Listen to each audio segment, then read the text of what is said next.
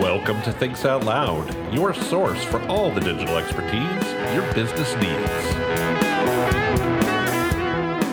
Well, hello again, everyone, and welcome back to Thinks Out Loud, your source for all the digital expertise your business needs. My name is Tim Peter. This is episode 401 of The Big Show, and I am so thrilled you're here. Thank you so much for listening. I think we've got a really cool show for you today. What we're going to do is what we do just about every quarter, where we take a look at big tech's earnings and what they might mean to your business. I want to start, though, specifically by calling out one member of big tech, one member of the AgFam Apple, Google, Facebook, Amazon, Microsoft. And that company is Google. Because I was shocked during their earnings call by the utter lack of vision that I heard articulated by Sundar Pichai and by Philipp Schindler, the company's uh, chief business officer, and by Ruth Porat, the company's chief financial officer. I, I want to be really fair. They're making enormous amounts of money. They had an amazing quarter $76.69 billion in revenue. Uh, just a huge, huge sum of money. At the same time, Wall Street wasn't that thrilled by what they heard because they're not making a lot of money from any place other than ads, especially in places like cloud. They really seem to be struggling. Ads in total were $59.65 billion in revenue, or roughly 78%. $44 billion of that number it comes from search, which is almost 60%. It's 57% of their total revenue. Google Cloud was only about $8.4 billion, or 14% of their total. And Google's other, which is everything that isn't that, was about $8.3 billion. When you look at their profits, it's even more striking. Google Services, which includes all of its ad products, was $23.94 billion in, in profit. Google Cloud was about 266 million, and everything else either cost them or lost them more than $2.8 billion. Their total profit for the quarter was 21.343 billion dollars. Now remember that 23.94 billion that its ad products made in profit? Notice how that's bigger than $21.34 billion. I mean, I say this all the time, but ads accounts for more than 100% of the company's profits. I don't want to turn my nose up at the $266 million in profits the cloud made, but it's not a huge number particularly when compared with Microsoft, which had almost three times as much revenue from its cloud business. And I'll talk more about Microsoft in a moment. The thing that struck me, though, was that Google talked about a wide range of products. They talked about Pixel phones and watches, and their Vertex AI platform, and Duet AI, and Google Workspace, and Google's Tensor chip, and Chromebooks, and Chromebook Plus computers, and DreamScreen, and YouTube Create, and Waymo self driving cars, and their new Gemini AI model. And none of those make any money. None. All right. If I'm being fair, the YouTube stuff, you know, Dream Screen and YouTube Create make some money in the aggregate, and Cloud is nice, though small piece of their business, and Gemini, the Gemini model hasn't launched yet. So any of those could make a boatload of money someday. It also seems that Google is just stuck in the mud trying to drive revenue from other sources. And the reason I'm hammering on this today, and I will say more about this before we're done, but it was so apparent in all of the comments from their leadership. They said multiple times about our business results demonstrate strong growth in search and YouTube and momentum in the cloud, which is great and all. But uh, basically, they're making all their money on ads, all of it. I'm going to read a lengthy excerpt from Sundar Pichai, the company's CEO, who said this is all a quote With generative AI applied to search, we can serve a wider range of information needs and answer new types of questions, including those that benefit from multiple perspectives. We are surfacing more links with SGE, that's Search Generative Experience, and linking to a wider range of sources on the results page, creating new opportunities for content to be discovered. Of course, ads will continue to play an important role in this new search experience. People are finding ads helpful there as they provide useful options to take action and connect with businesses. We'll experiment with new formats native to SGE that use generative AI to create relevant, high quality ads customized to every step of the search journey. He went on to say they're also focused on boosting creativity and productivity Bard is particularly helpful here. It is a direct interface to a conversational LLM, you know, large language model, and we think of it as an early experiment and complementary experience to Google search. Philipp Schindler followed that up by saying, I'll start with our performance for the quarter and then give color into the three cri- key priority areas for ads that we've identified on past calls as opportunities for long term growth in advertising. Notice anything in there? They said ads and search, ads and search, ads and search. They used the terms ads or advertising in their presentation 46 times. Microsoft said advertising seven times. Amazon said it 23 times. You know, Facebook said it a lot, but it literally was one of the most one of the words that they said most often throughout the entire presentation. They have become a one trick pony. They are a one product company. I've said before that I think of Google as a one product company. What I didn't realize is that Google seems to think of itself as a one product company. And the part that's so disappointing here to me is that Google knows more than any other company about what customers want. Again, Philipp Schindler noted this is a quote Consumer expectations are shifting, especially around price and convenience. We've seen four times the deals queries during the holidays versus other periods. 75% of users say they'll shop with those offering free shipping. End of quote. That's an amazing insight.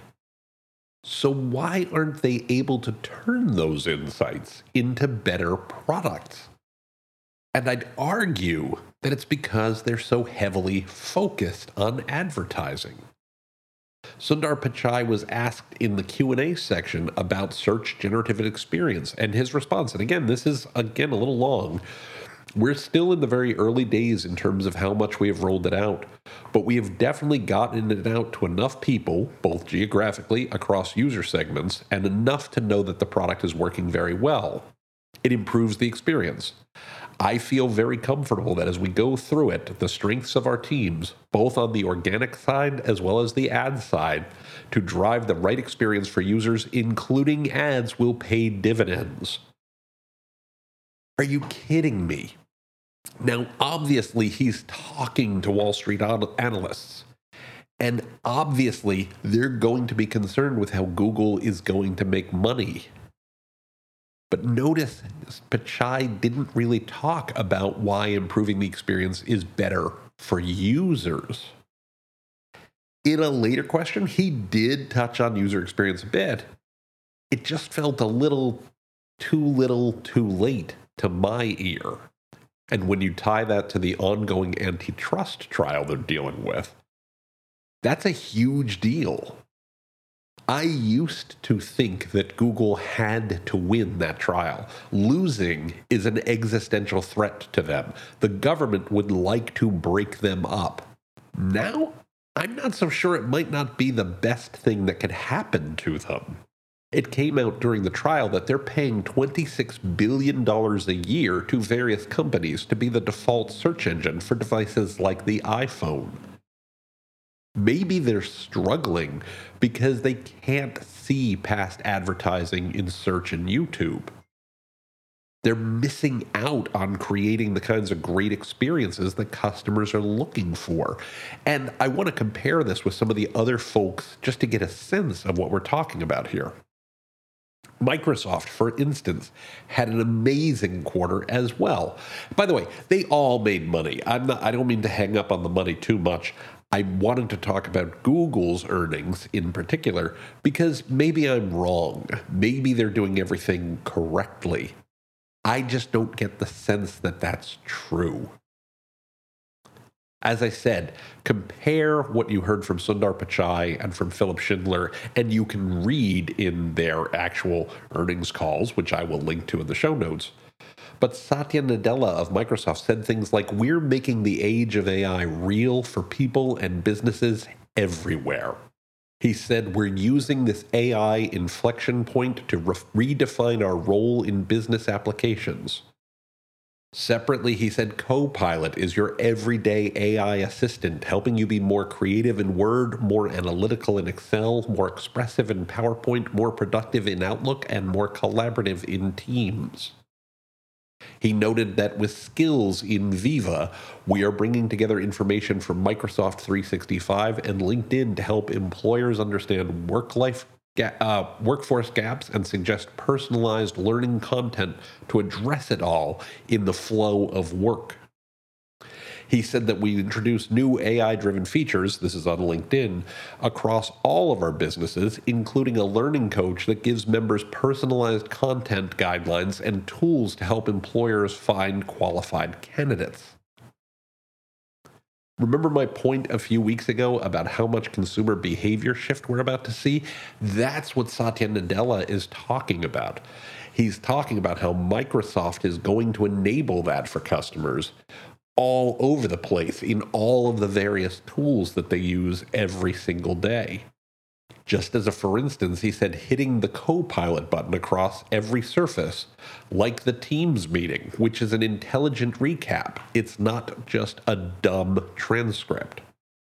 He said we are seeing broad usage across, and the interesting thing is by different functions, whether it's in finance or in sales by role. We've seen productivity gains like we saw with developers in GitHub Copilot. They've made this available today. Some of this is still rolling out, but it's at least in beta. And Amy Hood, the chief financial officer, late in the call, talked about when you think about our investment in AI, we are committed to leading this wave. I've talked about this many times on the show. They clearly will need to execute, they'll clearly need to deliver if this is going to turn into real business results for them. But you can't say that they lack vision. They know where they're trying to go with this. By the way, as a complete aside, they had one other point about LinkedIn I want to share that I'm going to come back to later. But uh, they talked about there were more than 450 million newsletter subscriptions globally on LinkedIn, up three times year over year. Uh, and premium subscription signups were up 55% year over year. By the way, as a complete aside, they had one other point about LinkedIn I want to share that I'm going to come back to later. But uh, they talked about there were more than 450 million newsletter subscriptions globally on LinkedIn, up three times year over year. Uh, and premium subscription signups were up 55% year over year and they're making the money in a variety of ways. Uh, cloud is 43% of their revenue. Office products and LinkedIn are about a third of their revenues. Windows, gaming, search, and news are about 24% of revenues. Notice that's a really interesting business mix. And it's working for them because they can monetize these tools across a variety of different platforms compare that or, or to add on this, look at what Facebook said. So this was uh, Mark Zuckerberg. Uh, again, these are just some big quotes. He said, We started rolling out Meta AI, our new assistant that you can access across all our messaging experiences and smart glasses to answer questions, get access to real time information, and generate photorealistic images. We started launching our AI studio platform that enables people to create and interact with lots of different AIs for help getting things done and just having fun. We rolled out Emu, our image creation model that produces high quality images and stickers fast. We launched an early alpha of business AIs so that eventually every business can have an AI to interface with customers to do sales and support. We laid out the plan to launch creator AIs next year so every creator can have an AI their fans can engage with to help them build out their community. That is five separate AI assistants touching five different customer groups. Zuckerberg said, in terms of investment priorities, AI will be our biggest investment area in 2024, both in engineering and compute resources. He said that AI driven feed recommendations continue to grow their impact on incremental engagement. This year alone, we've seen a 7% increase on, in time spent on Facebook and a 6% increase on Instagram as the result of recommendation improvements. They also talked about plans they have for business messaging and that they've got now 100 million monthly active users on threads which is their twitter killer and that 3.96 billion people used at least one of meta's family of apps on a monthly basis. Note the difference here between facebook and google. Facebook makes most of their money on ads too. And yet what are they talking about they're talking about AI. They're talking about the metaverse. They're talking about improving the customer experience.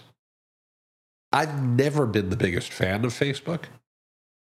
They're also articulating a clearer vision than I'm hearing from Google at the moment. And just to round out the fourth of the big tech cohort who has produced an earnings report so far, we haven't heard from Apple yet. But Andy Jassy at Amazon talked about the fact that they are uh, they have a CodeWhisperer AI assistant that is part of how they're helping people using AWS create code more uh, more quickly and more readily. They also talked about things like Prime Video uh, shows and movies that will have fewer ads than linear TV and other streaming TV providers. Brian Olsavsky, the company's uh, CFO, said from a customer behavior standpoint, we still see customers remaining cautious about price, trading down where they can and seeking out deals, coupled with lower spending on discretionary items, and some of the steps they're taking to address that. They're listening to the customer and they're making some changes in how they do what they do. And they also make money at, on ads. They're approaching, according to one of the analysts, a $50 billion run rate on ads. That's a bit less than half the size of Facebook's entire business. And of course, it's also what Google makes in a quarter in terms of revenue. But it's also just a small part of Amazon's business. AWS alone is a $23 billion business and about $7 billion in operating income. That $7 billion is almost as much as Google's cloud revenue for the quarter. That's, you know, a lot. they and Microsoft and Facebook are formidable competitors to Google across a wide array of areas. And they all seem to have a pretty good plan for what they intend to do to improve in those areas. You know, Amazon, I still think, is going to launch a generalized search engine or maybe buy one in the foreseeable future but it's clear what they're all talking about. You know, uh, if you just look at a tag cloud of the words that were most common, Microsoft talked about AI, growth, revenue, Copilot, cloud, and customers. Facebook talked about AI, ads, advertisers, costs and expenses, people, and engagement. Amazon talked about customers, AI, AWS, and generative AI. And Google, they talked about, let's see, AI, good, invest, growth, advertisers, search, and YouTube. It's a little bit of a one trick pony, and notice the word customers never appeared there. That's not great. I want to be fair. Maybe Google absolutely has a brilliant plan that they're not ready to talk about yet. They absolutely could deliver Gemini, which is their new AI model, and blow GPT 4 and Microsoft and Amazon and Facebook and everyone else out of the water and catapult themselves far into the lead. That is possible. What's also true is that at the moment, they've never looked more vulnerable. I have long talked about Google's strength being brittle. It's super strong, but it's easily cracked.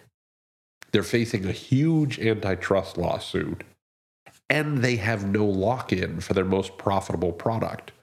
We could all wake up tomorrow, you, me, everybody else, and switch to Bing or Alexa somebody like Microsoft or Amazon or I don't know, DuckDuckGo could turn around and pay Google billions of dollars and get them to switch to become the default search engine on iOS.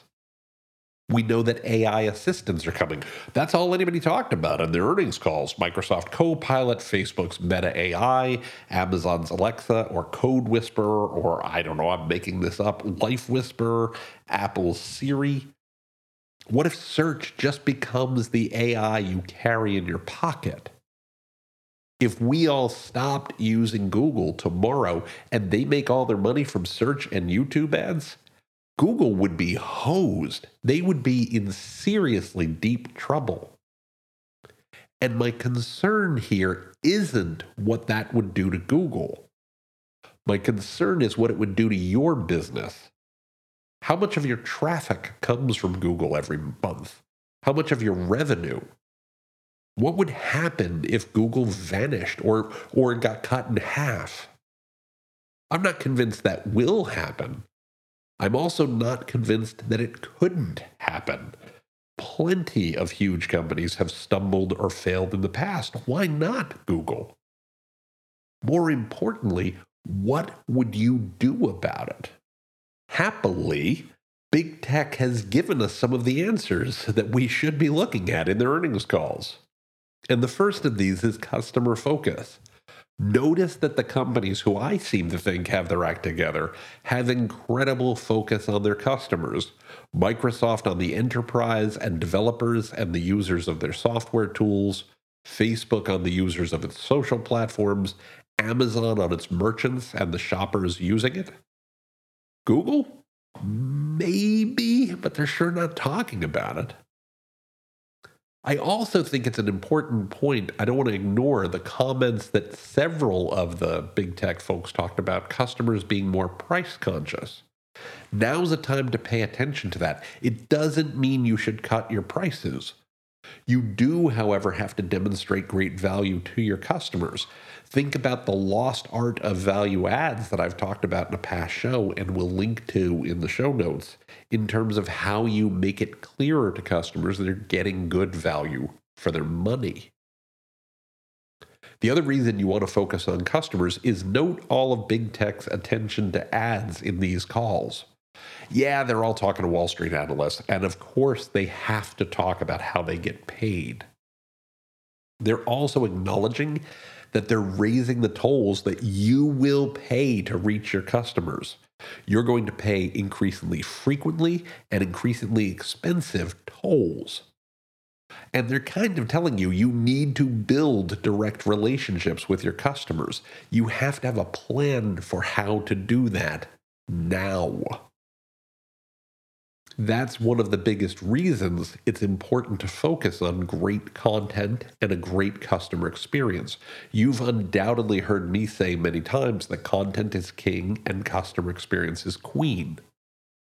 It's also true that your content, even more than your website or your app or your emails, represent your 24 by 7 by 365 salesperson and your 24 by 7 by 365 customer service rep. That content powers your website, it powers your email, it powers your app, and it powers your social media presence. I talked a lot about this last week about discussing whether you still need a website. I'll link to that in the show notes so you can check it out as well. When you think about content, Notice all the talk from Google about YouTube and from Amazon with its Prime shows and Facebook with Reels and Microsoft with gaming. The internet has long been a visual medium. Increasingly, it's a video driven medium. I don't want this to sound like a pivot to video moment, but it's about thinking about your plans are for video as part of your content strategy. Are you using Reels? Are you using YouTube? Are you using video on your own website or apps? I bet right about now you're planning your 2024 budget. You need to think about how you're going to incorporate video as one of your tools to deliver content. And speaking of delivering content, I said I would come back to this later, but remember LinkedIn's 450 million newsletter subscriptions? Maybe customers like getting information via email. Maybe you should be building your email list a bit more. I have long talked about email as the hidden social network. Newsletters and email are an important point of that because it allows you to talk directly to your customers. What you also want to think about is that if your list is not growing, it's shrinking. There's this thing called churn rate you've probably heard about before. But churn rate is roughly a 30% decline per year of people who opt out of your emails or they move jobs and that email address goes away. So if you get a 10,000 person subscriber list this year, next year it's going to be 7,000. In 2025, it's going to be a 4,900 person list. And the year after that, it would be around 3,400 people. That's a big deal and something you want to have a good plan for how do you keep growing. And one of the ways you do that is with great content that people want to subscribe to, that people want to engage with. It's about building a great relationship with your customers that they care to engage with. And then finally, as we look at the things you have to be working on right now, we've got to talk about AI just like they all were. If you're not already testing AI, it is past time to start. Think about adding AI to your capabilities as a team member. You're not buying an AI, you're not signing up for an AI, you're hiring assistants who can help you create your plans and help you create great content.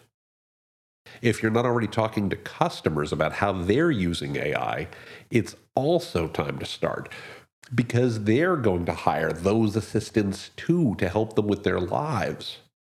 It's not about AI taking your job away. It's about AI making you more effective and efficient at the work you need to get done. I've long been a fan of this idea of who, not how, when faced with a problem. I don't have to know how to do it.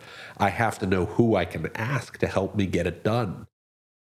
Well, artificial intelligence is becoming one of the who's in my content uh, contacts. It's who I turn to for help. And I expect to do a lot more of that in the days, weeks, and months to come. And I expect your customers to do a lot more of that in the days, weeks, and months to come. Microsoft and Facebook and Amazon and Google are making that a default action. Maybe we ought to listen to them. So, to recap, Big Tech had a great quarter, and they showed us four big areas we need to think about customer first create a great experience and build a direct relationship with our customers. Content to create great content and start putting video to work. Email to create a list that's worth belonging to and nurture and grow it over time. And AI to create a team of AI assistants that make you more effective and efficient and start putting those AI assistants to work. Because at the end of the day, it doesn't matter that much to you whether Google has a clear vision for where they're headed, but it matters a ton whether or not you do. I can't wait to see what yours is and what you do with it. Now, looking at the clock on the wall, we are out of time for this week. I want to remind you that you can find the show notes for today's episode, as well as an archive of all past episodes by going to timpeter.com slash podcasts. Again, that's timpeter.com slash podcasts. Just look for episode 401. Don't forget that you can click on the subscribe link in any of the episodes you find there to have Thinks Out Loud delivered to your favorite podcatcher every single week. You can also find Thinks Out Loud on Google Podcasts, Apple Podcasts, Spotify, anywhere fine podcasts are found. I would also very much appreciate it if you could provide a positive rating or review for the show whenever you use one of those services. If you like what you hear on Thinks Out Loud, if you enjoy what we talk about, if you like being part of our community, please give us a positive rating and review. Reviews help other listeners find the podcast Reviews help other listeners understand what Thinks Out Loud is all about. They help to build our community, and they mean the world to me. So thank you very much for doing that. I really appreciate it. You can also find Thinks Out Loud on LinkedIn by going to linkedin.com slash timpeterassociates. You can find me on Twitter or X or whatever you want to call it by using the Twitter handle at TCPeter. And of course, you can email me by sending an email to podcast at timpeter.com. Again, that's podcast at timpeter.com. Finally, and I know I say this all the time, but 401 episodes in, I'm just so thrilled that you listen. It means the world to me. You are the folks we do this for. You're the reason we make this happen every single week. So please keep your tweets coming, keep your messages coming on LinkedIn, keep your emails coming. I love getting the chance to talk with you, to hear what's going on in your world, and learn how we can do a better job building the types of content and insights and information that works for you and benefits you. So, with all that said, I hope you have a fantastic rest of the week. I hope you have a wonderful weekend. And I will look forward to speaking with you here on Thinks Out Loud next time. Until then, please be well, be safe, and as always, take care, everybody.